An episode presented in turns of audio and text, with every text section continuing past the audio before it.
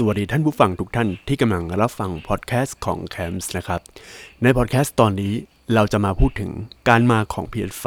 ทำให้วงการเกมในอนาคต เกิดการเปลี่ยนแปลงครั้งใหญ่ครับ เรื่องนี้ถือว่าเป็นเรื่องที่น่าวิเคราะห์มากครับถือว่าเป็นวิเคราะห์ในวงการเกมนะครับ แล้วก็ตัวผมก็เล่น PS4 มาแล้ว แล้วพอมาดูสเปคของ PS5 แล้วการเปิดตัวอะไรต่างๆ และพวกเทคโนโลยีที่ผ่านมาครับทำให้ผม คิดเลยว่าในอนาคตนะวงการเกมเนี่ยมันถึงการเปลี่ยนแปลงครั้งใหญ่ครับถือว่าเปลี่ยนแปลงใหญ่จริง ๆนะครับ เรามาฟังกันครับว่าการมาของ PS5 เนี่ยทำให้วงการเกมในอนาคตเกิดการเปลี่ยนแปลงครั้งใหญ่อย่างไรนะครับ มาว่ากันที่เรื่องของฮาร์ดแวร์กันครับ Storage นะครับที่ใช้จะต้องระดับซูเปอร์ ไม่ใช่ซูเปอร์ดิ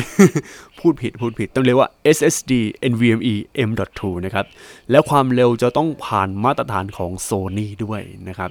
แล้วทาง Sony เขาก็พูดออกมาแล้วครับว่า พวก SSD ตัว NVMe M.2 ที่ขายในตลาดทั่วไปณตอนนี้เนี่ย มันยังไม่ผ่านเกณฑ์ มันยังช้าไป แล้วถ้าตัว SSD NVMe M.2 ที่ว่าเนี่ย มันมันใช้ตรงไหนนะครับ คืองี้ครับตัวเครื่อง PS5 เนี่ยมันจะมีตัวสล็อตใส่ตัว SSD ตัวเนี้ยเพิ่มเติมอีก1สล็อตนะครับ แต่ว่า Sony เขาบอกมาแล้วว่าตัวพวก SSD ณตอนนี้ยังใช้ไม่ได้ เดี๋ยวต้องรอประมาณสัก 2-3 ปีข้างหน้า หรือว่ายุคที่ SSD NVMe M.2 เนี่ย มันเร็วมากกว่าเดิมนะครับ ซึ่งความเร็วเนี่ยที่ว่าอาจจะเท่ากับ SSD ที่ติดมากับเครื่อง PS5 เพราะว่าตัว SSD ที่ใช้กับเครื่อง PS5 เนี่ยทาง Sony เขาเคลมมาแล้วว่ามีการจูนให้เร็วแบบเร็วระเบิดระเบ้อนะครับ แล้วก็พอเป็นอย่างนี้เข้าเนี่ยในอนาคตสื่อบันทึกข้อมูลอย่าง SSD นะครับ แบบ SATA นะ ถือว่าล้าสมัยแล้วนะครับ คือใครจะซื้อ ประกอบคอมผมแนะนำว่าให้เริ่มต้นด้วย SSD แบบ NVMe M.2 เลยดีกว่า อย่าแบบใช้ SSD แบบ SATA เพราะว่า SATA ตอนเนี้ยมันจะล้าสมัยไปแล้ว ไม่ต้องพูดถึงฮาร์ดดิสครับ ฮาร์ดดิสนี่เอาไว้ backup ข้อมูลอย่างเดียวครับ แล้วก็คอมสมัยนี้ก็ใช้ SSD กันเป็นหนึ่งเรื่องปกติ แต่ผมเตือนไว้ก่อนอีกรอบหนึ่งคือ SSD อย่าเริ่มต้นด้วย SATA แต่ว่าเริ่มต้นด้วย NVMe M.2 นะครับ เพราะว่าเกมในอนาคตเนี่ยอาจจะต้องการ SSD ระดับนี้ครับ เป็นค่าขั้นต่ำเลย ถือว่าเป็นสเปคขั้นต่ำนะ เพราะว่า SSD แบบ NVMe M.2 เนี่ย สามารถใช้ประสิทธิภาพอย่างที่ทาง Dev ต้องการ คืองี้ครับ ทาง PS5 เนี่ยเขาก็โชว์พวกแบบภาพออกมาสวยๆ แล้วก็โชว์การ render ให้เร็วๆ แล้วก็แรงๆ มากขึ้น เราจะเห็นพวก Unreal Engine เวอร์ชัน5ครับ ที่ พวก Tech Demo โอ้โห แบบ render พอผ่าน scene อย่างงูอย่างเงี้ย แล้วมันมัน render เร็ว เพราะว่าถ้าใช้พวกตัวฮาร์ดดิสก์นะ คือในยุค PlayStation 4 เนี่ย ปัญหาของมันก็คือตัวฮาร์ดดิสก์เนี่ย มัน run ช้ามันโหลดข้อมูลช้าช้ามาก ๆเลย แต่ว่าพอมา SSD เนี่ยมันทำลายข้อจำกัดตรงนี้ไป บางทีเนี่ยเราอะหลงไปแบบคือ เราจะเอาแต่ CPU เอาแต่การ์ดจอ เอาแต่อะไรอย่างงี้ใช่ไหมให้มันอุ้ยเร็วแรง แต่ว่าเราลืมนึกถึงตัว storage นะครับ ซึ่ง storage นะ ในอนาคตผมอันนี้พูดเลย อาจจะประมาณสัก 5-6 ปี แต่ว่าถ้าเป็นเกมเกรด Triple A นะครับ อาจจะต้องใช้ SSD NVMe M.2 เนี่ย เป็นขั้นต่ำนะครับ ต่อไปครับ การเล่นออนไลน์ในปัจจุบันถือว่าเป็นเรื่องปกติ นะครับเกมที่เปิดให้เล่น multiplayer ในอนาคตสามารถเล่นแบบ cross-play ได้แล้วนะครับ ถ้าจะเป็นเกมแบบไม่ cross-play ก็อาจจะไม่มีหรือเกมนั้นอาจจะเป็นเกม Exclusive จริง ๆ นะครับ แต่ว่าถ้าเป็นเกมออนไลน์อย่างเช่นพวก Call of Duty หรือว่าพวก Overwatch หรือพวกอะไร Fortnite และเกมอื่น ๆ เนี่ย ควรที่จะเป็นแบบคอสเพย์นะครับ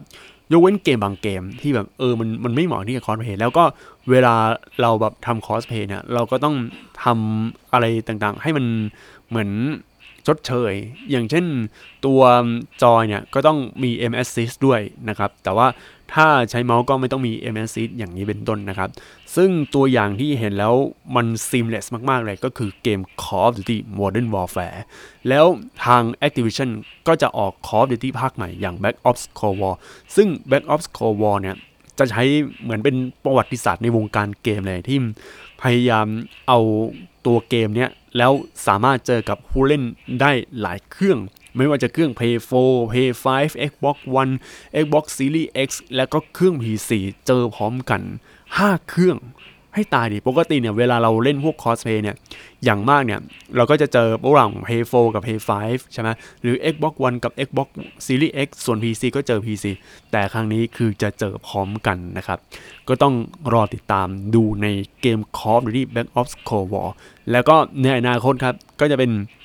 ตัว Warzone ก็จะอัปเดตให้สำหรับตัวเครื่อง PS5 ด้วยนะครับ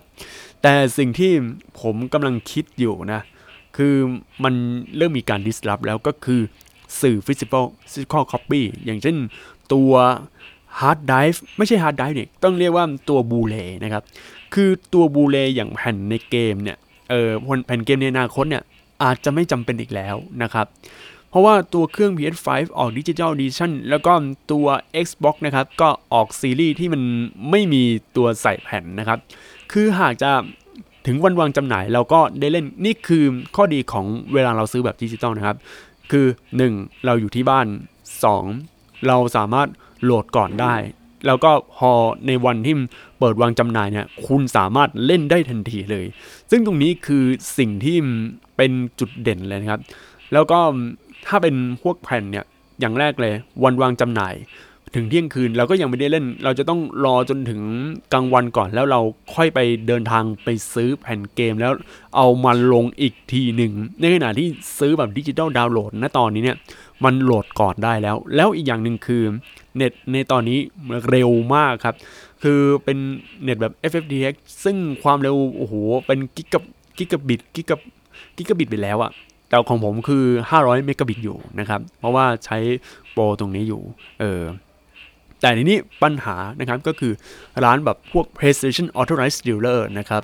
จะทำกำไรยังไงนะครับ เพราะว่าทาง PlayStation เนี่ยเขาขายเองเลยคือขายผ่าน PlayStation Store ซึ่งอยู่ใน